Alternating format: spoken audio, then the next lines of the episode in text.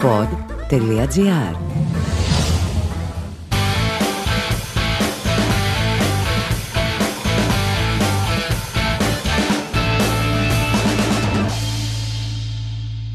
Γεια σας, εγώ είμαι πάλι. Ξανά ήρθα για άλλη μια φορά, άλλη μια εβδομάδα. Πόσες, 38 εβδομάδες. 38 εβδομάδες. Αν ήμουν καλός στα μαθηματικά τώρα, θα υπολόγιζα και πόσο είναι αυτό σε μήνες. Λοιπόν, ωραία, καθίστε να το κάνουμε. Βάζω κομπιτεράκι. Ένα λεπτό. Λοιπόν, δεν με βοηθάει καν το κομπιτεράκι γιατί δεν ξέρω τι πράξη πρέπει να κάνω για να δω πόσοι μήνες είναι. Υποθέτω 38 εβδομάδες δια 4 εβδομάδες, ας πούμε, που έχει περίπου μήνας, είναι περίπου 9,5 μήνες. 9 μήνες δηλαδή, μια εγκυμοσύνη είμαστε εμείς μαζί, παιδιά εκπληκτικό. Κανένας δεν περίμενε θα φτάσουμε μέχρι εδώ. Παρ' όλα αυτά φτάσαμε. Οπότε πάμε να δούμε τι έχει αυτό το άλλο ένα, άλλο ένα podcast σήμερα. Και το λέω, πάμε να δούμε τι έχει. Όχι δίνοντας μια αρχή για κάτι. Έχω και εγώ μεγάλη περιέργεια, διότι δεν έχω ιδέα τι θα πούμε σήμερα. Θα το δούμε σιγά σιγά. Λοιπόν, θέλω να ξεκινήσω με το ότι η επικαιρότητα παραμένει καταθλιπτική. Πρακτικά δεν πολύ υπάρχει επικαιρότητα πέρα από τον πόλεμο. Όσο υπάρχει πόλεμος, η επικαιρότητα θα είναι αυτή. Δεν μπορούμε να συζητήσουμε οτιδήποτε άλλο. Αυτό που συζητούσαμε για την προηγούμενη φορά, το πόσο μπορεί να συνηθίσει ο άνθρωπος το οτιδήποτε ρε παιδί μου, άσχημο, έχει περάσει ένα σημείο που υπάρχει πόλεμος στην Ευρώπη αυτή τη στιγμή. Μαίνεται, άμαχος κόσμος πεθαίνει, κόσμος φεύγει από τα σπίτια του κτλ. Και σιγά σιγά, επειδή υπάρχει πάρα πολύ καιρό εδώ, έχει αρχίσει να γίνεται κάπως μουσική στο background, ρε παιδί μου. Δηλαδή γίνεται ένας πόλεμος δίπλα μας ακριβώς και είμαστε σε φάση, Α, ναι, σωστά, αλλά ξεχνιέσαι μέσα στη μέρα. Λες, ναι, OK. Okay είναι για αυτός ο πόλεμος, όντως, ρε παιδί μου. Για να μην πω καν για COVID. Δηλαδή, πλέον αποφασίσαμε σαν ανθρωπότητα ότι δεν μας απασχολεί, ρε παιδί μου, το θέμα. Θυμάσαι τον πρώτο καιρό με τι μανία έμπαινες και έβλεπες για να δω, κάτσε να δούμε τι έγινε σήμερα, πόσα κρούσματα, πόσοι θάνατοι κτλ. Τώρα κάπου έπεσε το μάτι μου σε κρούσματα τη προάλλες και εγώ ήταν φάση 15.000, 20.000, δεν ξέρω και εγώ που και έλεγα τώρα είναι πολλά αυτά, είναι λίγα. Δεν θυμάμαι πλέον, ξέρω εγώ, δεν έχω ιδέα άμα είναι πολλά ή λίγα. Υπάρχει αυτός ο COVID εκεί πέρα, φάση κουραστήκαμε για από αυτό, κουραστήκαμε για από τον πόλεμο. Η ζωή συνεχίζεται, η ματαιότητα συνεχίζεται. Ακόμα και τα χειρότερα πράγματα γίνονται απλά μια μουσική που παίζει κάπου στο background. Θυμάμαι πάρα πολύ, ρε παιδί μου, κόσμο να είναι σε φάση, ε, παιδιά, ε, ακυρώνουμε σήμερα το πρόγραμμά μας ή ακυρώνουμε την τάδε εκδήλωση, διότι δεν γίνεται, ξέρω εγώ, με τον πόλεμο. Και τώρα είναι σε φάση όλοι, λοιπόν, επιστρέφουμε δυναμικά. Πάμε, δεν λες και τελείωσε ο πόλεμος. Ακόμα εδώ είναι ο πόλεμος. Άμα θεωρήσει ότι όσο γίνεται πόλεμος δεν μπορείς να κάνεις το πρόγραμμά σου, τώρα τι άλλαξες, ξέρω εγώ, σε φάση, ε, εντάξει, OK, okay, ρε παιδί μου, δείξαμε ένα σεβασμό κι εμείς στον πόλεμο, ακυρώσαμε το μεσημεριανό μας, ξέρω εγώ, αλλά τι θα γίνει τώρα, θα μένει ο κόσμος χωρίς συνταγές και τι θα γίνει με τα ζώδια, γιατί πολεμάνε άλλοι στην Ουκρανία. Δηλαδή, OK, okay, όχι, ας πούμε. Ο πόλεμος, ρε παιδί μου, συνεχίζει, μαίνεται κανονικά. Η Ρωσία σφυροκοπάει. Είμαι σίγουρος ότι σε αυτό το σημείο, επειδή, ρε παιδί μου, ξέρουμε όλοι ότι οι πόλεμοι είναι απίστευτα έξοδοι και απίστευτα δύσκολοι, ακόμα και όταν μια μεγάλη χώρα ανοίγει πόλεμο μια μικρότερη. Είμαι σίγουρος ότι τώρα θα έχει αρχίσει να τους λούζει λίγο κρύος ιδρώτας. Θα κοιτάνε τα έξοδα, ρε παιδί μου, και θα λένε Α, έχουμε δώσει τόσα, είναι τόσα λεφτά, ε. Ναι, OK. Okay. Ε, τι γίνεται με το. Oh, δεν έχουμε μπει ακόμα μέσα. Ναι, OK. Okay. Ξέρω εγώ μήπως είναι λίγο μαλακία, μήπως το είχαμε υπολογίσει λίγο πιο εύκολο. Είναι λίγο όπως πας με το αμάξι σου, ρε παιδί μου, ακούσει ένα θόρυβο και λες από να έχει δώσει κανένα πενηντάρι, κανένα εκατοστάρι, ξέρω εγώ, πηγαίνεις και σου λέει αυτός έχει χαλάσει. Αυτό αρχίζει και σου λέει λέξη που δεν ξέρεις, έχει χαλάσει το χταπόδι, κεντροφόρος. Και λες, εγώ, κεντροφόρος είναι σημαντικός, δεν ακούγεται πολύ σημαντικό, πρέπει να το αλλάξουν. Είναι 4-5 χιλιάρια. Επίσης, εγώ το αμάξι το είχα πάρει μεταχειρισμένο 1,5 ρε φίλε. Δηλαδή τα 4-5 χιλιάρια τώρα που μου λες δεν μου βγάζουν κανένα νόημα και έχεις μπει σε ένα χώρο που έχεις δώσει ήδη μερικά λεφτά και σκέφτεσαι να δώσεις και τα υπόλοιπα, βαριέσαι να ψάξεις να βρεις καινούριο. Είμαι σίγουρος ότι είναι σε μια τέτοια φάση η Ρωσία. Αυτή τη στιγμή έχει αρχίσει να τη λούζει ένα μικρό κρύο υδρότας. Στην Ουκρανία τα πράγματα είναι ψηλοτραγικά, ρε παιδί μου, για τους πολίτες, για το day to day. Ξέρω τα πράγματα πάνε πάρα πολύ άσχημα. Ο πόλεμος έχει επηρεάσει και σχεδόν όλη την παγκόσμια οικονομία με τις τιμές πετρελαίου, τιμές φυσικού αερίου. Η βενζίνη έχει φτάσει 2-2,5 ευρώ πλέον, 3 ξέρω εγώ. Ο γύρος έχει φτάσει 4-4,5. Δεν ξέρω πόσο πόλεμο στην Ουκρανία επηρέασε το γύρο χοιρινό τώρα στο μαγαζί της γειτονιάς μου, αλλά έχουμε πέσει σε ένα τέτοια φάση. Έχει φτάσει 2-2,5 ευρώ και ξαφνικά βλέπω, ρε παιδί μου, με είδηση ότι εκεί που ανέβαινε συνέχεια το πετρέλαιο, το βαρέλι, ας πούμε. Α, τώρα λέει έπεσε, έκανε λέει, μια δραματική πτώση. Α, OK, okay, να βάλω βενζίνη τώρα, ρε παιδί μου, που έχει πέσει τέτοιο και βλέπω η τιμή τίποτα. Δεν έχει πέσει καθόλου. Ψάχνω να διαβάζω τι συμβαίνει με τις τιμές των καυσίμων και πότε επηρεάζονται κλπ. Και λέει, Α, κοίτα, λέει, όταν λέει θα πέσει, θα γίνει μια ξαφνική πτώση της τιμής, θα το δεις, λέει, μετά από καιρό αυτό, γιατί υπάρχουν τα αποθέματα από τα προηγούμενα βαρέλια, τα οποία ήταν σε εκείνη την τιμή. Και OK, okay, να το δεχτώ εγώ αυτό, βγάζει νόημα.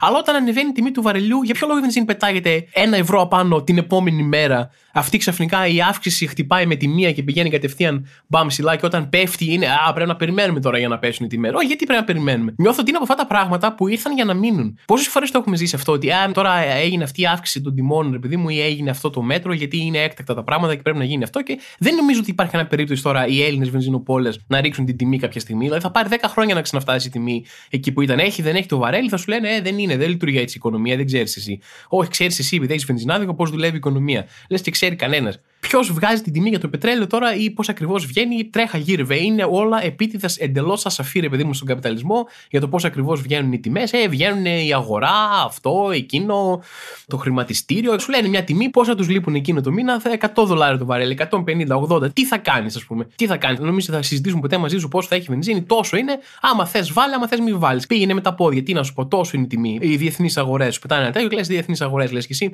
Δεν θες να φανείς ότι είσαι άχρηστος, δεν ξέρεις τι γίνεται. Λες, α ναι, οι διεθνείς αγορές, ναι, ναι. Κάνεις ότι κατάλαβες κι εσύ, ας πούμε.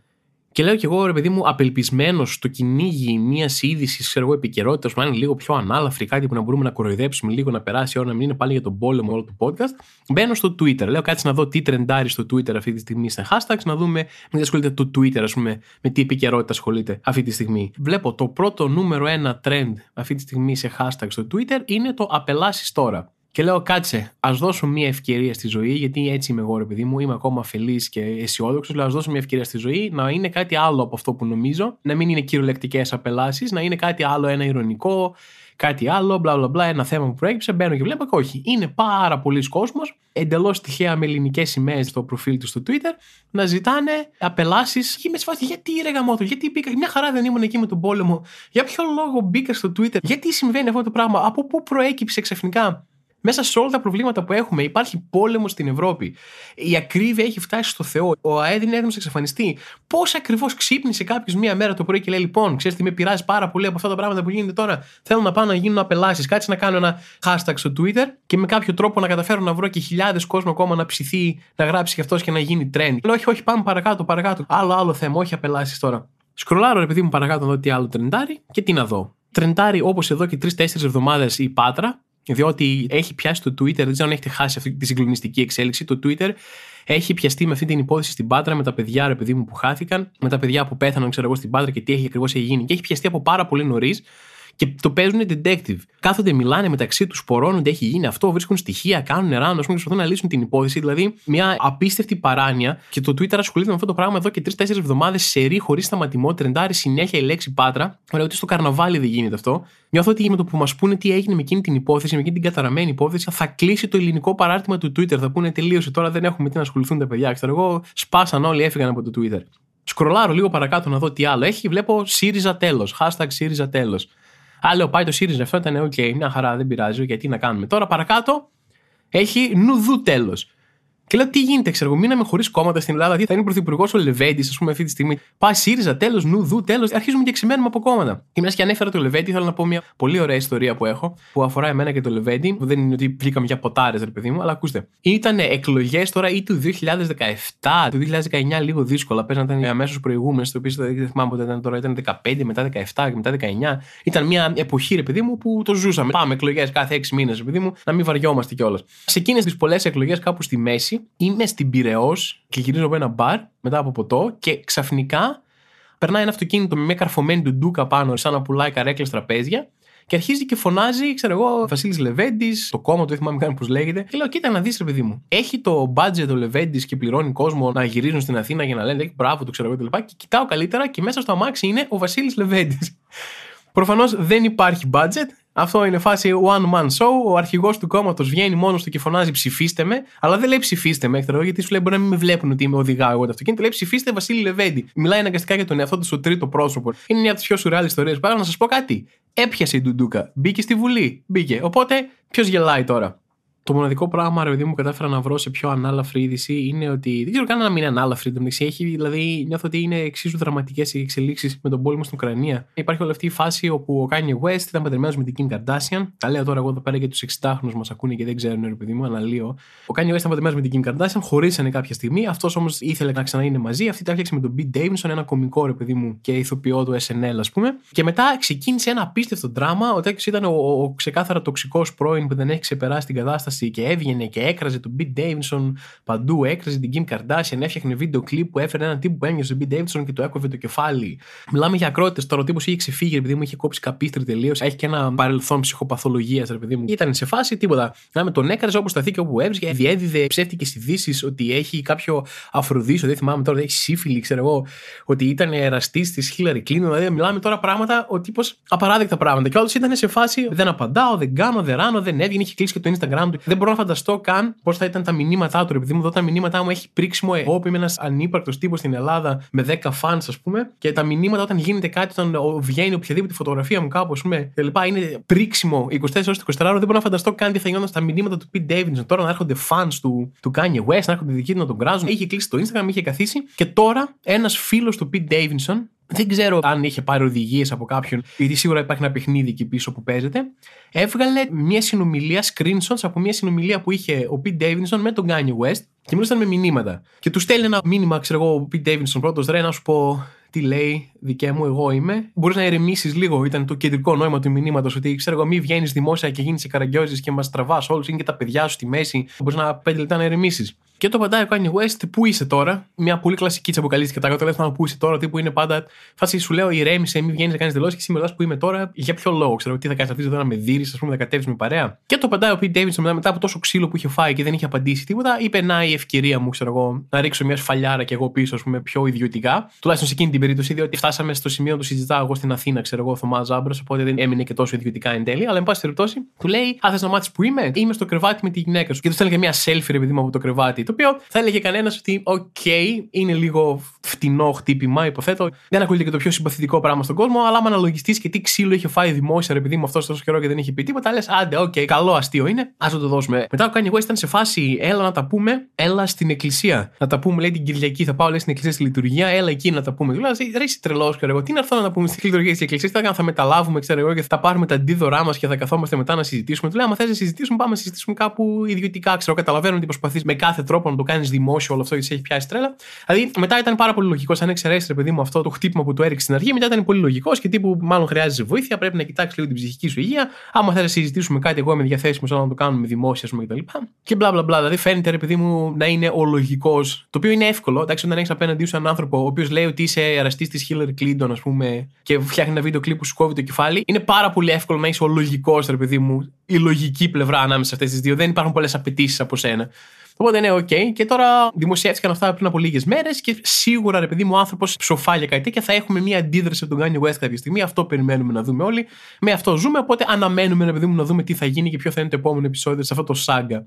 Και λοιπόν, παιδιά που λέτε, αφού η επικαιρότητα δεν προτίθεται να μου δώσει κάτι ανάλαφρο για να συζητήσουμε, πάμε στα δικά μου. Είχα πάει ένα tour, έκανα κάποιες παραστάσεις σε κάποιες πόλεις εκτός Αθηνών και επειδή ήταν να πάω τρίκαλα, πήγα λίγες μέρες νωρίτερα να δω λίγο και τους δικούς μου ξανά. Και επειδή θυμάμαι πόσο fan favorite ήταν οι διάλογοι των γονιών μου, έχω καινούριους διαλόγους από τους γονείς μου να μοιραστώ μαζί σας. Δεν είναι πολύ όπως την προηγούμενη φορά, αλλά δεν πειράζει, πάμε να το ζήσουμε. Λοιπόν, οι γονείς μου, για όποιον είχαν χάσει εκείνη τα podcast όταν ήμουν σε τρίκαλα, είναι και οι δύο ρε παιδί μου άνθρωποι με χιούμορ και είναι και οι δύο πολύ ηρωνικοί ρε παιδί μου άνθρωποι. Οπότε έχουν κάτι εκπληκτικούς διαλόγους μεταξύ τους που πραγματικά πολλές φορές το λέω εδώ πέρα δημόσια, το ομολογώ. Πολλές φορές παίρνω και κλέβω αστεία για την παράστασή μου κατευθείαν βγαλμένα από διαλόγους. Και δεν τους έχω δώσει ποτέ στη ζωή μου ούτε ένα ευρώ γι' αυτό. Δηλαδή τώρα είναι η πρώτη φορά που το παραδέχομαι δημόσια και θα αρχίσουν να μου ζητάνε ποσοστά στο τέλος. Πάμε λοιπόν να μοιραστώ ρε, με κάποιους διαλόγους ανάμεσα στη μάνα μου και τον πατέρα μου. Να σας πω μια πληροφορία που θα χρειαστείτε για αυτόν τον διάλογο. Είναι ότι η μάνα μου είναι κάποιο είδους βαμπύρ εντάξει, και δεν γουστάρει καθόλου φως στο σπίτι. Θέλει τύπου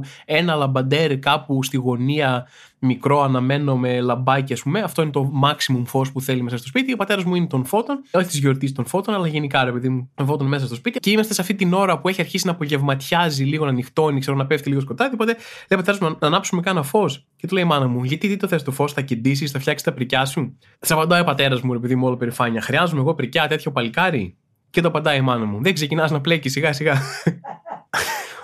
Λοιπόν, αυτόν το διάλογο νομίζω τον κέρδισε ξεκάθαρα η μάνα μου. Δίνει ένα-0. Άμα κρατάει σκορ κάποιος, δηλαδή νομίζω είναι ξεκάθαρα ένα-0 για τη μάνα μου. Μετά, δεύτερος γύρος. Ωραία. Ξέρω εγώ ξυπνάω ένα πρωί, πολύ πρωί, γιατί έπρεπε να φύγουμε, επειδή μου για μια παράσταση. Ε, αλλά είμαι ακόμα τρίκαλα. Και έρθει ο πατέρας μου χαρούμενος, λέει: Τι σκέφτηκα; Να παραγγείλουμε μία πίτσα. Του λέει: Μάνα μου, είναι 11 ώρα το πρωί, ρε άνθρωπε, πού θα τη βρούμε την πίτσα; Πατέρας μου, ε, και τι θα φάμε. Ξεσπετάει έτσι φάση ότι εφόσον δεν μπορούμε να παραγγείλουμε πίτσα, δεν μπορώ να σκεφτώ τι άλλη επιλογή μπορεί να υπάρχει. Δηλαδή ήταν η μοναδική μας επιλογή για κάποιο λόγο. Και του λέει: Μάνα, έχω φτιάξει αρακά. Και του λέει ο πατέρας μου εντελώς ειλικρινά, χωρίς καμία απόχρωση ηρωνίας, Α, μπράβο σου. Οπότε η μάνα μου το παίρνει, ρε παιδί μου αυτό, και του γυρίζει πάλι πίσω με ηρωνία. Εάν δεν είναι αυτό, μπράβο μου, δεν ξέρω κι εγώ τι είναι. Και εδώ θα συμφωνήσω κιόλα, παιδιά. Συγγνώμη, είμαι πάλι με τη μάνα μου, συχαίνω με τον αρακά. Κανένας άνθρωπος που έχει φτιάξει ποτέ ever αρακά δεν νομίζω ότι αξίζει μπράβο. σω εκτός από τον πρώτο άνθρωπο που το έλεξε, που το ανακάλυψε και του ωραίο, μπράβο, ένα καινούριο φαγητό, να συχαινόμαστε.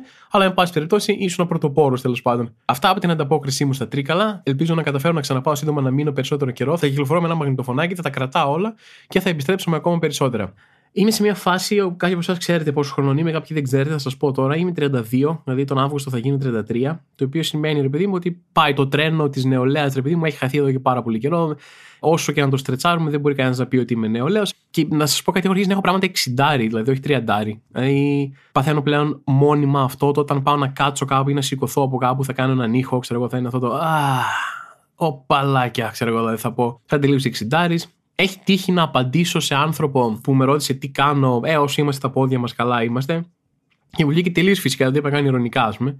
Και ένα μεγάλο σύμπτωμα που κάποιοι άνθρωποι δυστυχώς έχουν να αντιμετωπίσουν από μικρότεροι, αλλά εγώ το έπαθα τώρα πάνω κάτω, που έχεις ότι α, γερνάω, είναι η αρέωση, ρε παιδί μου. Δηλαδή, παίζω αυτό το παιχνίδι εδώ και 3-4 χρόνια τώρα. Κοιτιέμαι στον καθρέφτη, βλέπω το κρανίο μου, και είμαι σε φάση τώρα μ, περίεργη χωρίστρα, κάθισε κάπως στραβά το μαλλί ή αρχικά ράφλας, ρε παιδί μου. Παίζω αυτό το τηλεπαιχνίδι με τον εαυτό μου, ξέρω εγώ.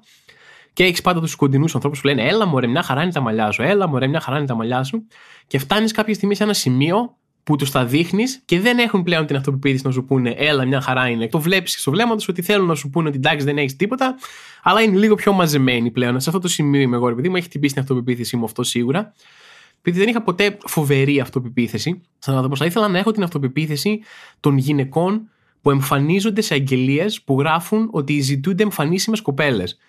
Δηλαδή αυτή την αυτοπεποίθηση να διαβάσεις κάπου ότι παιδιά θέλουν μια όμορφη γυναίκα και να πεις Α, εγώ, κάτσε, περίμενε, κάτσε να σκάσω μύτη, για μένα θέλει αυτό. Και μήπως να είναι καμία που θα σκεφτεί κιόλας, κάτσε και εγώ δεν είμαι καν εμφανίσιμη. Εγώ τύπου είμαι πανέμορφη. Δεν ξέρω αν είμαι overqualified για αυτή τη δουλειά για να μου πούνε δεν κάνεις εσύ, ρε παιδί μου. Εδώ ψάχνουμε απλά μια εμφανίσιμη κοπέλα. Αλλά σκεφτείτε και το άλλο, το άλλο θλιβερό άκρο. Να υπάρχει μια κοπέλα που διαβάζει αγγελίες και ψάχνει δουλειά, βλέπει το ζητήτα εμφανίσιμη κοπέλα και να πρέπει να πεις στον εαυτό της, ξέρεις τι, εγώ δεν είμαι εμφανίσιμη, δεν πάω σε αυτή τη δουλειά. Δηλαδή και αυτό άσχημο είναι. Οπότε τέλος πάντων, όποιος το κάνει, ας σταματήσετε να γράφετε ζητείτε εμφανίσιμη κοπέλα σε αγγελία. Και εγώ ίσως ένα πράγμα πρέπει να ξεπεράσουμε πλέον ως κοινωνία.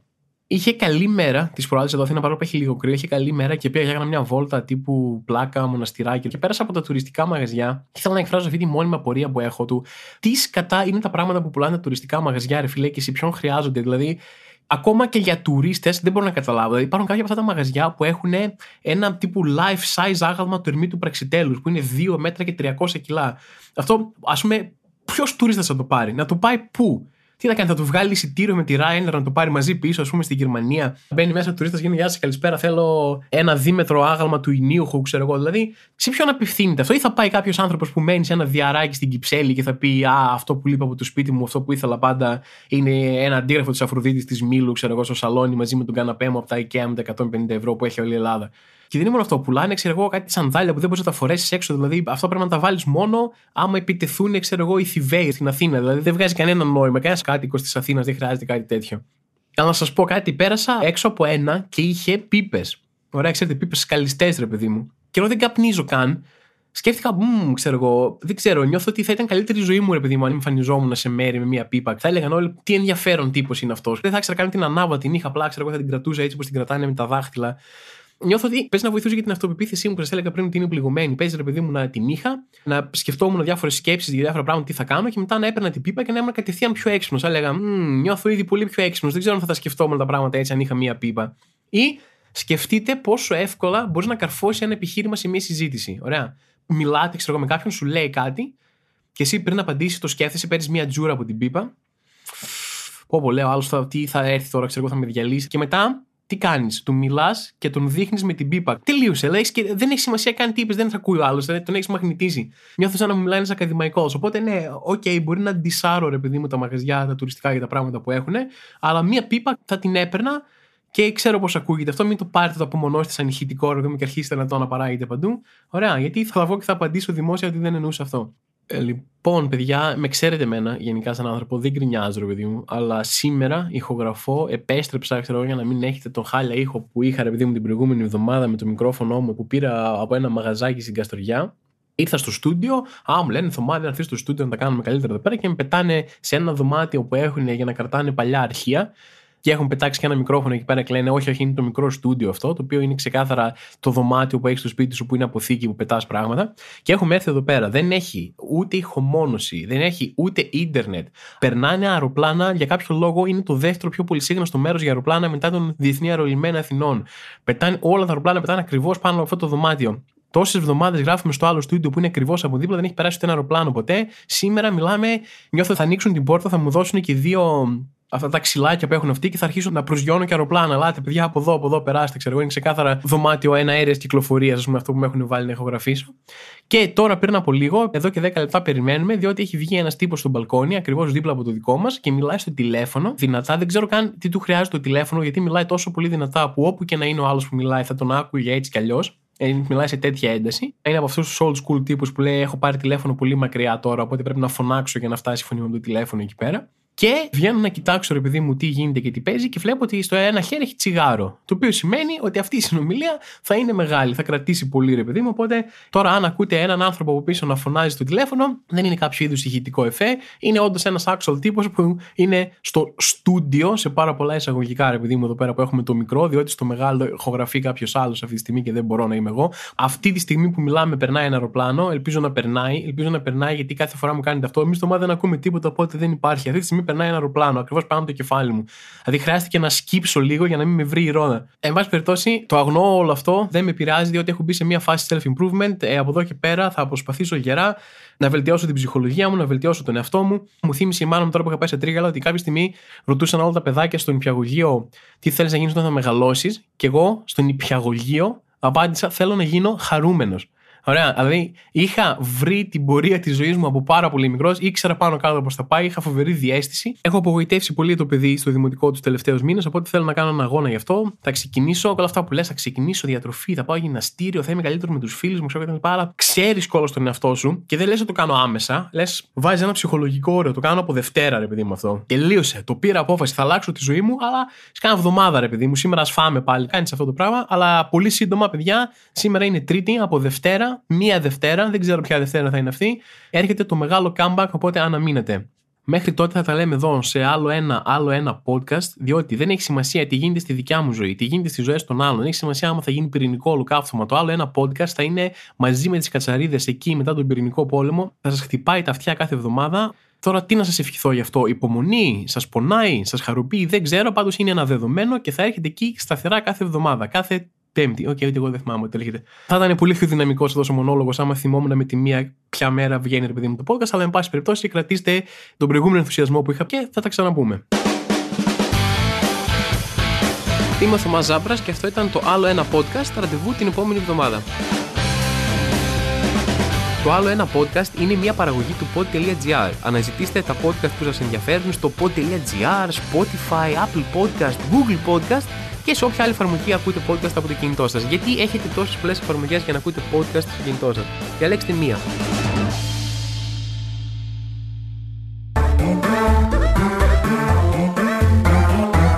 Pod.gr. Το καλό να ακούγεται.